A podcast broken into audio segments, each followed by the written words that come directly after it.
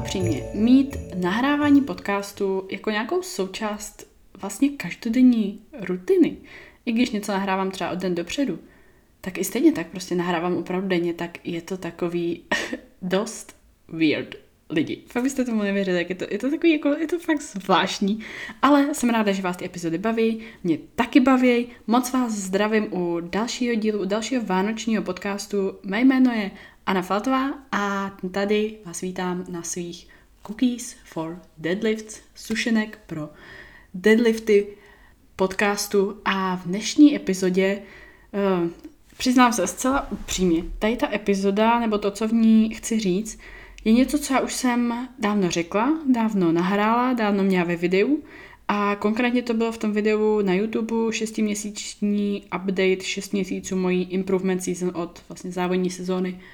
Já jsem tam tady ty věci, které vám řeknu tady říkala, ale to video by mělo asi 30-40 minut a to jsem prostě nechtěla. Navíc mi přišlo, že tím, co tam říkám, tak tím trošku odbíhám od toho svého tématu, sakra, ještě mi snad něco poleze. Od toho svého tématu a od té svojí improvement season, takže proto jsem to z toho videa vystřihla, takže jsem fakt normálně sestříhala nějakých 20 minut čistého materiálu, který jsem pak smazala. Ano, opravdu tohle se v YouTube liveu taky děje. Liveu? Ach jo. Mám právě po nohách, takže doufám, že to, co tady chci říct, bude dávat smysl nějak. S tím jsem si ještě vybrala téma, který prostě se nejlíp mluví, tak z většiny z patra. Um, já ani popravdě nevím, jak tady ten díl přesně nazvu. Chtěla bych, aby to bylo o takovém životě na sociálních sítích, o určitém tlaku na lidi, o tom, jak jsme možná v určitých věcech, nebo jak lidi v určitých věcech zapomněli, co opravdu je reálný a co opravdu je normální. Začnu asi tím, že život na sociálních sítích si má každý možnost vybrat, buď ho mít nebo nemít. Pokud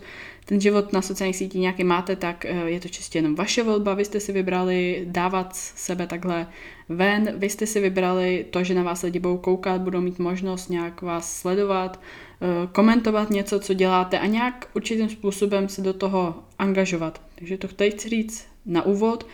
S tím, eh, když se takhle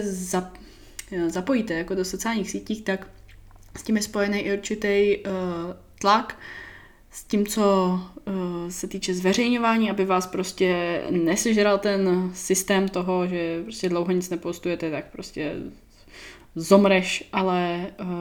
ten Instagram a celkové sociální sítě mají určitý systém, samozřejmě vyzdvihování lidí, kteří nejvíc postují, mají největší ohlasy, největší sledovanost a bla, bla, bla. Další, kde může být tlak, je tlak z hlediska firem nebo nějakých takových spoluprací, který někdy ty firmy prostě, já teďka na úvod řeknu, já nic takového nemám, já mám fakt spolupráce tím, že si fakt opravdu vybírám, proto jich mám málo, proto jich mám jenom pár, proto i třeba několikrát týdně spoustu firm odmítám, o tom ani nevíte, protože mi to nepřijde jak důležitý každý týden jako sdělovat něco takového. A ty firmy, se kterými spolupracuju já, jsou úžasní lidi, fantastické firmy, úžasné spolupráce, v jejich uh,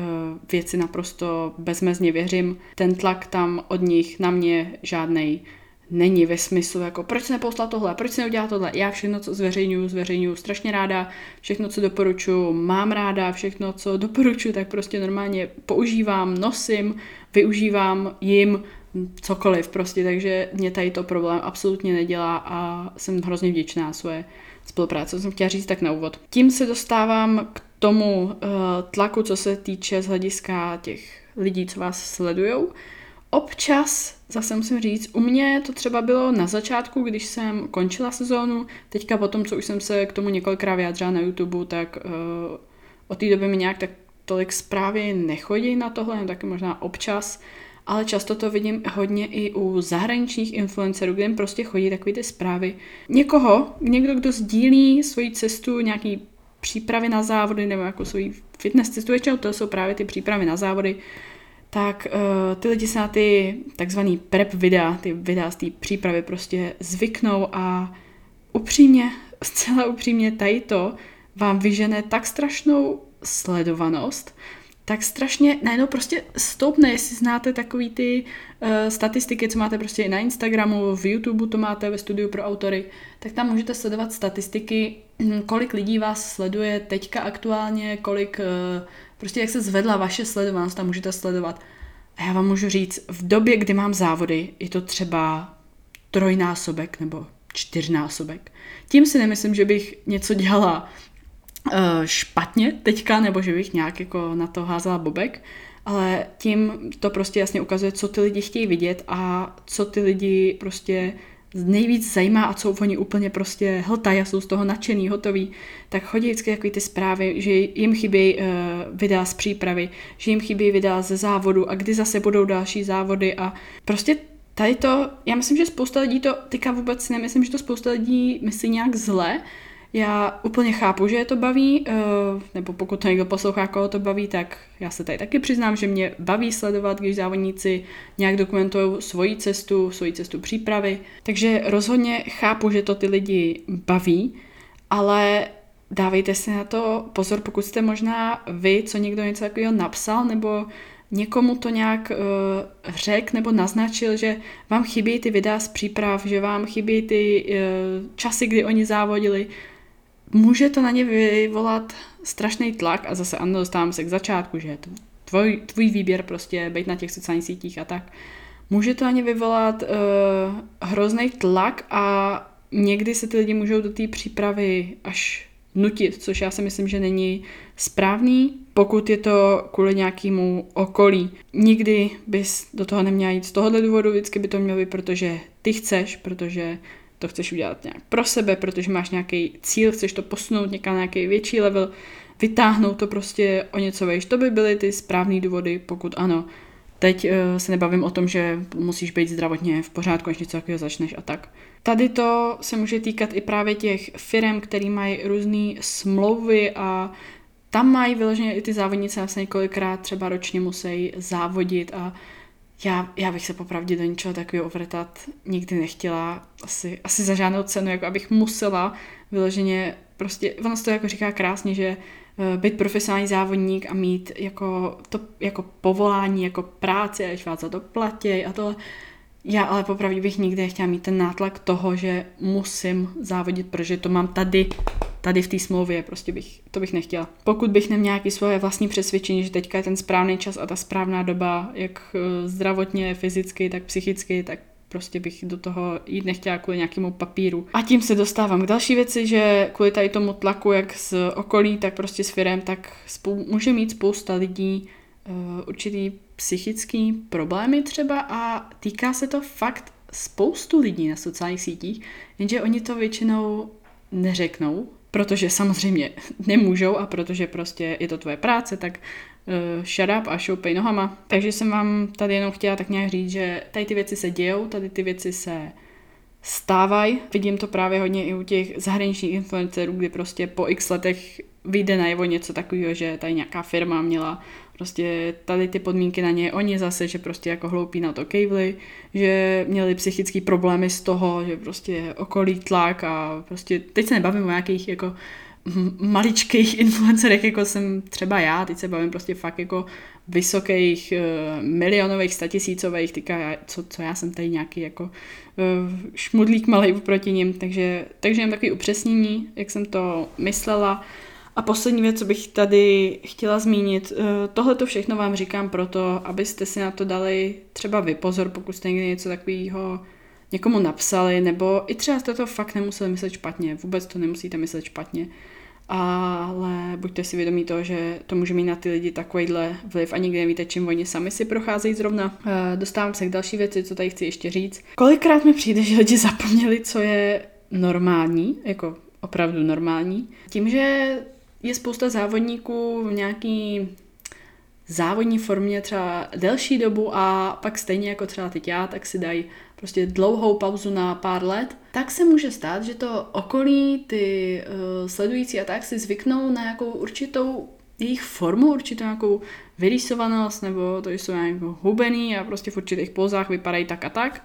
A v momentě, kdy ty lidi jsou z toho vlastně úplně normálního stavu, jak by normální sportovec na nějaký zdravý váze, normálně funkční, psychicky, fyzicky, tak ty lidi pak mají pocit, že po, jo, to, ty jsi utrhla veď po závodech, nebo ježiš, ona nějak hrozně přibrala, podívej se na to, veď jako to a, a viděla tady a prostě třeba nějaká póza vypadá úplně jinak v dietě a samozřejmě, když jste mimo tu dietu i třeba nějakou delší dobu, tak ty lidi občas z toho můžou dělat, mně přijde, že kdyby dělali z komára velblouda, že prostě, teď, co je na tom, teď ty holky vypadají úplně normálně, zdravě, zase nebavím se tady o žádných extrémech, 20-30 eh, kilo v nějakém krátkém časovém úseku, nebo prostě víte, co myslím. Já jsem, že to tady nemusím říkat, ale chtěla jsem to tak aspoň jako upozornit na to, kam tímhle tím vším mířím, že fakt